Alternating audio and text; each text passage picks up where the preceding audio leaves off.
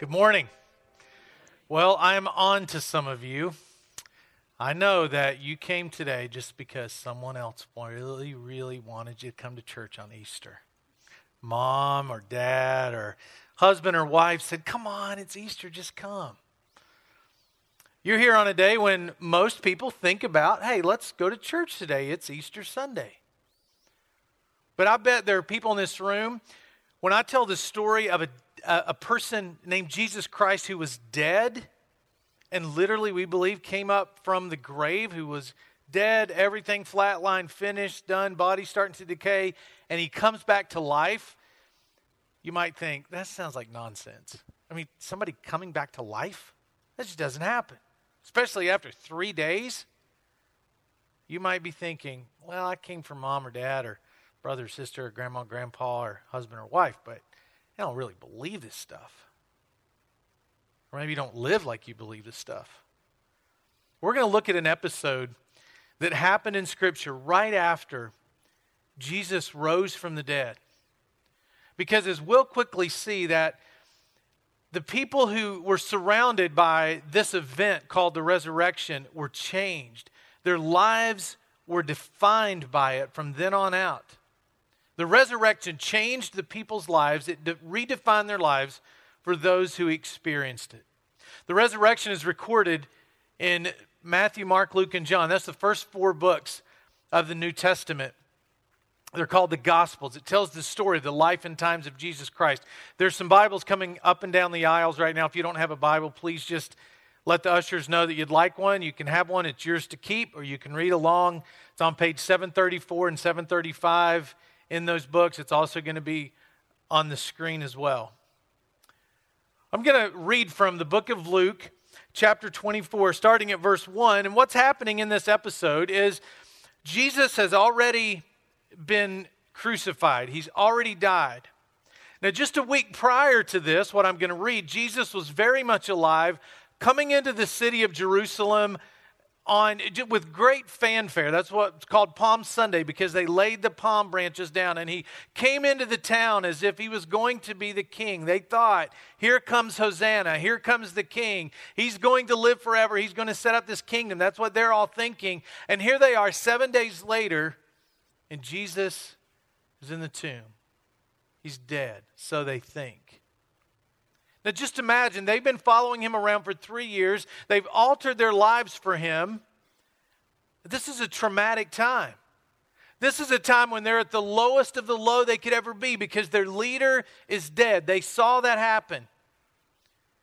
And then, as was customary in those days, these women who had followed Jesus for, for several years go to the tomb to send Jesus out in style. They go to put spices on his body. I don't know all the reasons they did that. It probably started to stink about then. So they're in there bringing the spices to put on Jesus' body so, so they can do what was customary for them. And then they discover something when they get into the tomb that's recorded beginning in Luke 24, verse 1.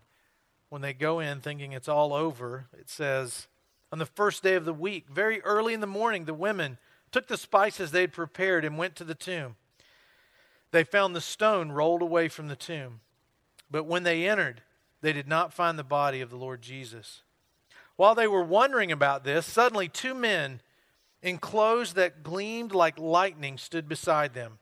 In their fright, the women bowed down with their faces to the ground, but the men said, Why do you look for the living among the dead? He's not here, he's risen.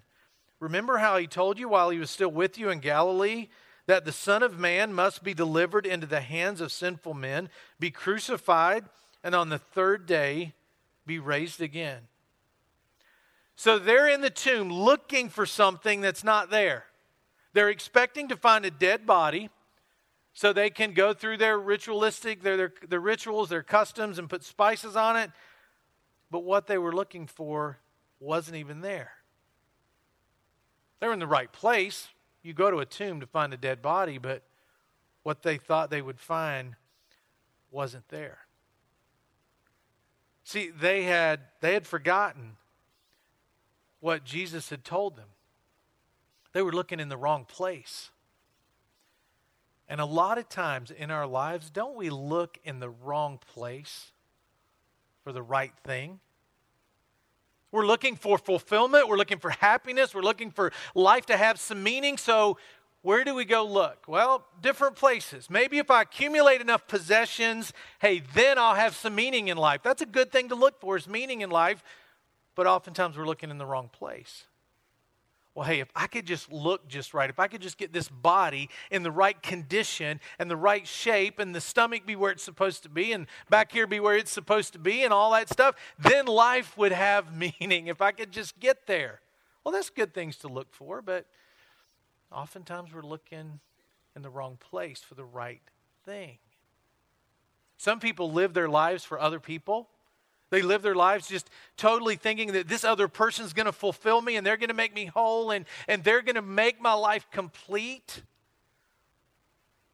But that's really not what another, per, another relationship of another, with another person is supposed to do. Not to complete you.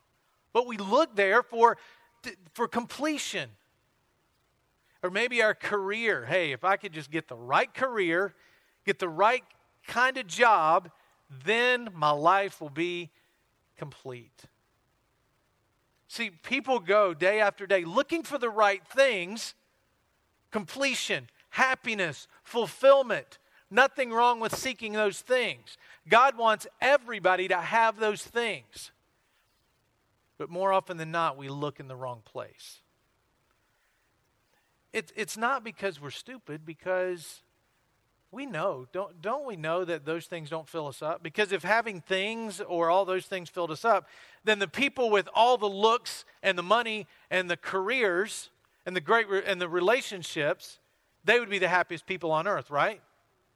They would. Well, hey, all you got to do to be happy is get the right job or marry the right person and, or, or, or have the right amount of money or the right house or whatever, right possessions. If you can get a hold of those things, then all of a sudden life is going to have me. We know that's not true because we see people with those things who are unhappy. We see people with those things that life means nothing to them. But we get in our day to day and start in the day to day churn and, and we forget just like these ladies forgot that Jesus had said, Hey, I'm going to raise from the dead. Well, they forgot about all that because they went looking for a dead body. Wait a minute, didn't Jesus just, just tell them days before that if his body was destroyed, he would raise it up again in three days? But they had forgotten. The same thing happens to us in life. We forget that those things of this life don't, all, don't fill us up, they don't give us ultimately what we need. Uh, it's so easy to forget. My grandfather used to tell me all the time, son, you got a real good forgettery. You know, he, he would ask me to do something. I said, oh, Pap, I'm sorry I forgot. Well, you got a great forgettery. Thought, was that a compliment? I'm not sure. Several years ago, I got this idea that I needed a motorcycle. Like, guys, come on. Who needs a motorcycle? Yes, men, come on. We need those things. And so the second or third time out on this motorcycle, I hit the ground at a fairly high rate of speed with my head, had a helmet and everything on, but it caused a concussion, which means that there's a day of my life I, I don't remember. People tell me what I said. I mean, the staff had a blast because I called them all like five times each. You never believe what happened to me today. And they would, li- I don't remember telling them that, but they would say, You called me five times and said, Hey, guess what happened? Hey, guess what happened? And I said, What did you say? They said, We just listened and let you go through the story again. And Rob, another guy on staff, was like, Like the fifth time you called, you said, Have I told you this before? No, go ahead. So I tell the whole story. I remember in the hospital, I can remember this one little, I've got little glimpses of the day. And in the hospital, I'm looking at my beautiful wife, and it's May the, or March the 10th. Her birthday is March the 1st and she's by this calendar on the wall that's digital, so it's got the day up there, and it says March 10th. And in my mind, because if you ever had a concussion, it's just kind of freaky, you know, your mind's all squirrely up there, you know what's going on. And, and I'm looking at this calendar, and all I could think of was, I forgot her birthday. No, I didn't. We'd gone out for a date and had a great evening. I couldn't remember it, but I was sitting there like totally scared to death, like, Okay, am I in the hospital because I forgot my wife's birthday? Is there a connection here? A lot of us experience emotional and spiritual concussions and we forget what life is really supposed to be about. Just like these ladies forgot. Jesus said he was going to get up from the grave. It, it says in, in Luke 24, when it gets down to verse 8, after, after the, the guys, the angels, the two guys in the tomb with them, quote what Jesus said. It says, They remembered his words you could just see them looking at each other like, light bulb. That's right. He did say that. He did say he was going to get up from the grave. And in that one moment, they realized Jesus is doing exactly what he said he was going to do. Now, what if what if all of a sudden you realized in a moment, what if that was today? Jesus can really provide for my life all the things that people say that he provides for them. What if? What if all of a sudden you remember? Maybe you've known Christ for a while and you've forgotten that, and all of a sudden you remember. Or you remember what grandma or grandpa told you as a kid, and all of a sudden it's like, he, I remember. Yes, he can provide for my life what my life really needs. Even though I'm searching for the right things, I'm doing it in all the wrong ways. And here's this person, Jesus Christ, who said he was going to raise from the dead. He did raise from the dead and forever changed those people's lives who got to experience that. Can he change my life the same way? You bet he can. So the rest of the story, they run back to where the apostles are. There's only 11 of them at this point. 11 guys in a room and in a house, and they run to this house and they come in. And, and can you just imagine these women? How excited, like, you are not going to believe this. You are not going to believe it. Jesus is not in the tomb. And here's how the episode's recorded in Luke 24. When they came back from the tomb, they told all these things to the 11 and all the others. It was Mary Magdalene, Joanna, Mary, mother of James, and others with them who had told this to the apostles. But they did not believe the women because their words seemed like nonsense. Now, these are the guys that watch Jesus perform miracle after miracle and speak, and people just be captivated by his words.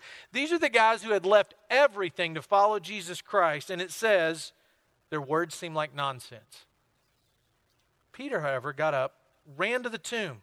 Bending over, he saw the strips of linen lying by themselves, and he went away, wondering to himself what had happened. Now, if you're in the women's shoes and you're going into this room to tell people that, hey, the guy that you saw die, he got up from the grave. Somehow that big stone got rolled away and he's alive. Now, when you hear news sometimes that you think, I, I can't believe it, I, that's unbelievable. Have you ever heard that? I mean, something that you just think that's unbelievable. I just I can't wrap my brain around it. There's too much coming at me at one time unfortunately, I've had to sit with people and deliver very, very sad news, or sit with them while they got sad news about a loved one dying, or a tragic accident that where someone lost the life they were close to, or something horrible has happened, and and and every time, every time they say, "Please tell me this is not true. This can't be happening." And if you've ever been in the middle of a tragedy, that's your first reaction. Well, oh, this can't be happening. This just can't be happening. I sat with a family once, this couple in their late 20s, their seven year old daughter, they had to decide to pull the life support because she had gotten injured in a car accident. And the mother is just saying, Donnie, this can't be real. This can't be real. And, and that's all she could get out. This can't be real. This can't be real. Our emotions, sometimes we just can't take too much information. And here are these men who had followed Jesus Christ. He was their friend, he was their teacher. They loved him. He was like a part of the family, like their father, and they watch him die. And then somebody comes in and says, Hey, no, no, he's alive. He got up from the grave. You can see how our a human mind could say that's nonsense. That stuff that doesn't happen. People don't get up from the grave after they die, especially after 3 days they couldn't even believe it. They couldn't even fathom that it possibly could happen. Jesus knows the limitations of our of our minds, like what we can take in and what we can believe. And that's why he was always saying, You have little faith. You have little faith. Other places, Jesus said, Why, why are you so afraid? Why are you afraid? Why do you doubt? Things that require faith sometimes seem like nonsense. In fact, let me say it this way faith can't make sense, or it's really not faith. Because if it makes sense, like to these people, oh yeah, that makes sense. Somebody would get up from the grave. Happens all the time. Well, that doesn't make sense. But by because of their faith, they, they eventually believed it. So in my life, if if I'm going to have faith, I'm going to have to trust in things sometimes that don't make any sense. See, because if you could see the outcome, if you could see the down the road, if you could see how this was going to lead to this and then this was going to lead to this, well, that wouldn't require faith. You know, I don't have to have a lot of faith that these chairs are red because I'm not colorblind and I know they are red. But there may be other things in life that you just have to decide that they don't make any sense. They may seem like nonsense. This whole story to you might seem like it's nonsense. I remember when Cinda and I first felt like God was just pulling us into church planting. And when, when you're pulled into church planting, what I found out is that means you're not going to get a paycheck. that's really what it means. I hadn't thought about that part at the beginning. I was just like, that's what God wants me to do. And oh, for free? I got to start out for free. Okay, well. So we did. And I had a person come to me who was, up until that point, a spiritual leader in my life. Since then, he hasn't been, and I don't really respect his leadership because he said, How are you going to pay your bills? I, said, I don't know. Not sure. How are you going to make your mortgage? Well, not sure. How about Cinda and two little kids at home? How are you going to handle that? Not sure. Still working on it. At the end of that conversation, he said, You're a fool. You're a fool. And I was trying to explain, well, I really believe, first time in my life, God is just clearly doing this. And he said, You're a fool. And from a, from a human, worldly perspective, it doesn't make any sense to do something like that. And that's what faith looks like. It may not make any sense when we say, get in a small group, get connected with other people, and then your life's going to change. You may go, yeah, right, I don't like people. So, how's that going to work? And I would agree with you, there are some very difficult people in the world. There's some people that are just not enjoyable to be around. But when you get in relationship with others, somehow life just seems to work better. Especially when it's people who share the same faith that you have and are looking for the same things. And it's like, how does that work? I don't know, but it works. It may seem like nonsense to you. Followers of Christ are asked in Scripture to give back to God money, to give money back to God through local church. We're asked to do that. And you may think, oh, well, churches have to ask for money. Well, we do, but God says to do it. God says to give. And you may think, well, it's nonsense to think if I give money, something good's going to come in return. That's what the Bible says. That may not mean you get money in return or the Mercedes or whatever you've always been wanting, but it means you're going to get something. It might just be the peace in knowing that, hey, I'm a generous person now. How does that work?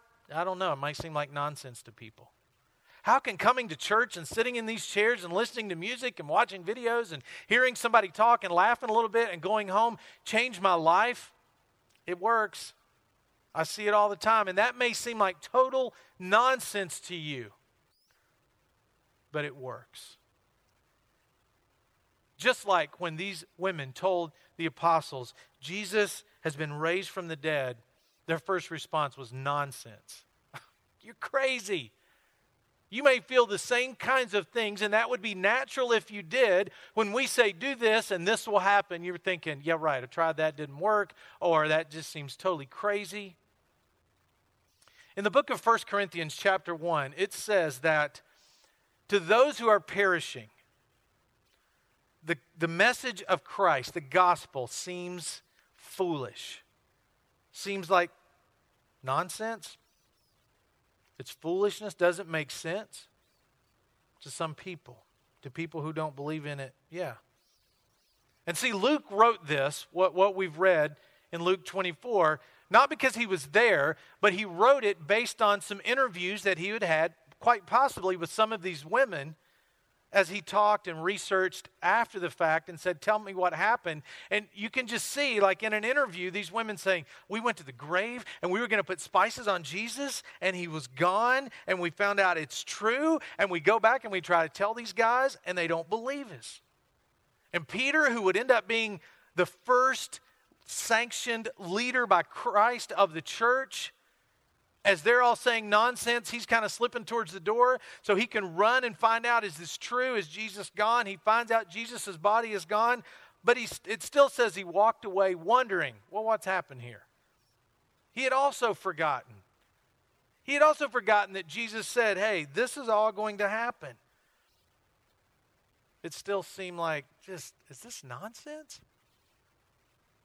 See, maybe this is not your first time at church here. Maybe it's your second or third or tenth or fiftieth, and you, you keep coming back. Maybe you just keep coming back and you, you're not sure why.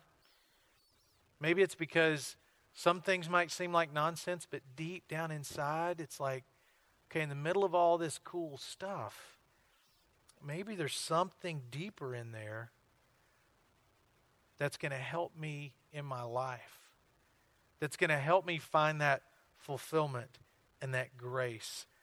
Could all this nonsense really, really be true?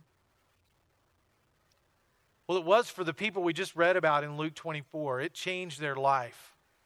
The resurrection changed the lives of those people who were surrounded by it, and God wants the resurrection to change and redefine me. So, whatever you're looking for in life today, Think about right now, what are you looking for that doesn't provide life? Just like the ladies were in the tomb looking for, expecting death, but the angel said, Why are you looking for the living among the dead? What are you looking for that's not meant to provide life? What are you investing in that's not meant to fill you up? Yes, enjoy it. Yes, have fun. All that stuff God's fine with. But what are you looking for ultimately to fill you up inside? But coming up empty every single time. See, we know that all that stuff I talked about doesn't fill us up, but somewhere along the line, we forgot. And like for the women, when it says they remembered what Jesus had said, the power of the resurrection changed their life. The power of the resurrection, that same power, can change your life too. Even, even as nonsensical as it may sound, it can change your life. Maybe you've never taken that step into the family of God. Maybe you're a person who did take that step, and you just have to remember yes, that's right. This stuff does make a difference in my life.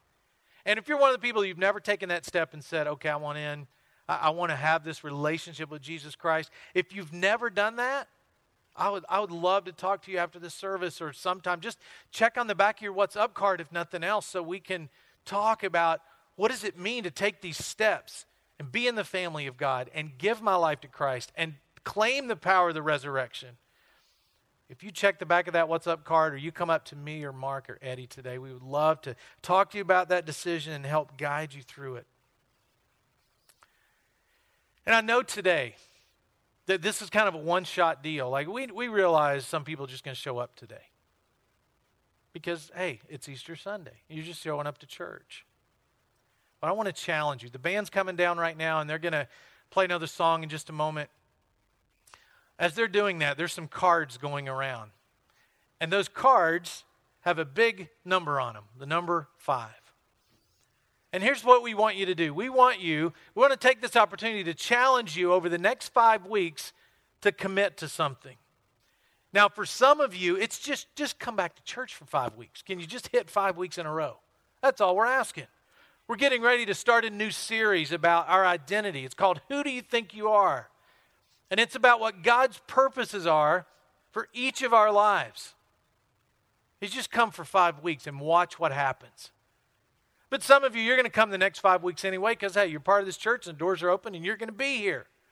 Well, maybe there's something you need to commit to over the next five weeks. On the back of that card that says try five on the front, just put this somewhere. Stick it in your wallet. Put it on your dashboard. No, don't stick it in your wallet. You'll forget about it. Put it on your dashboard. Put it on your mirror. On the back, it says one thing, five weeks, commit. And there are other things on there that you could commit to if it's not just coming to church. But I want to challenge everybody give it five weeks, and you will be able to start to see the power of the resurrection in your life. And if you don't, my email address on the back of the program. You email me and you say, you know what, I gave it five weeks and not one thing happened. I want to hear the story. If you made a five week commitment, nothing happened. So, for those of you, especially who are here just checking us out and just coming for the first time today, give us the next five weeks as we continue to celebrate and go through the scriptures about who we are and what God created us to be. And as our church goes through some huge changes that God's provided for us, and watch what happens over the next five weeks. Try five weeks and watch what God does with it. God, thank you so much for the story of those faithful women that went into the tomb and came out changed. May we be able to celebrate your resurrection every day of our lives. In Jesus' name.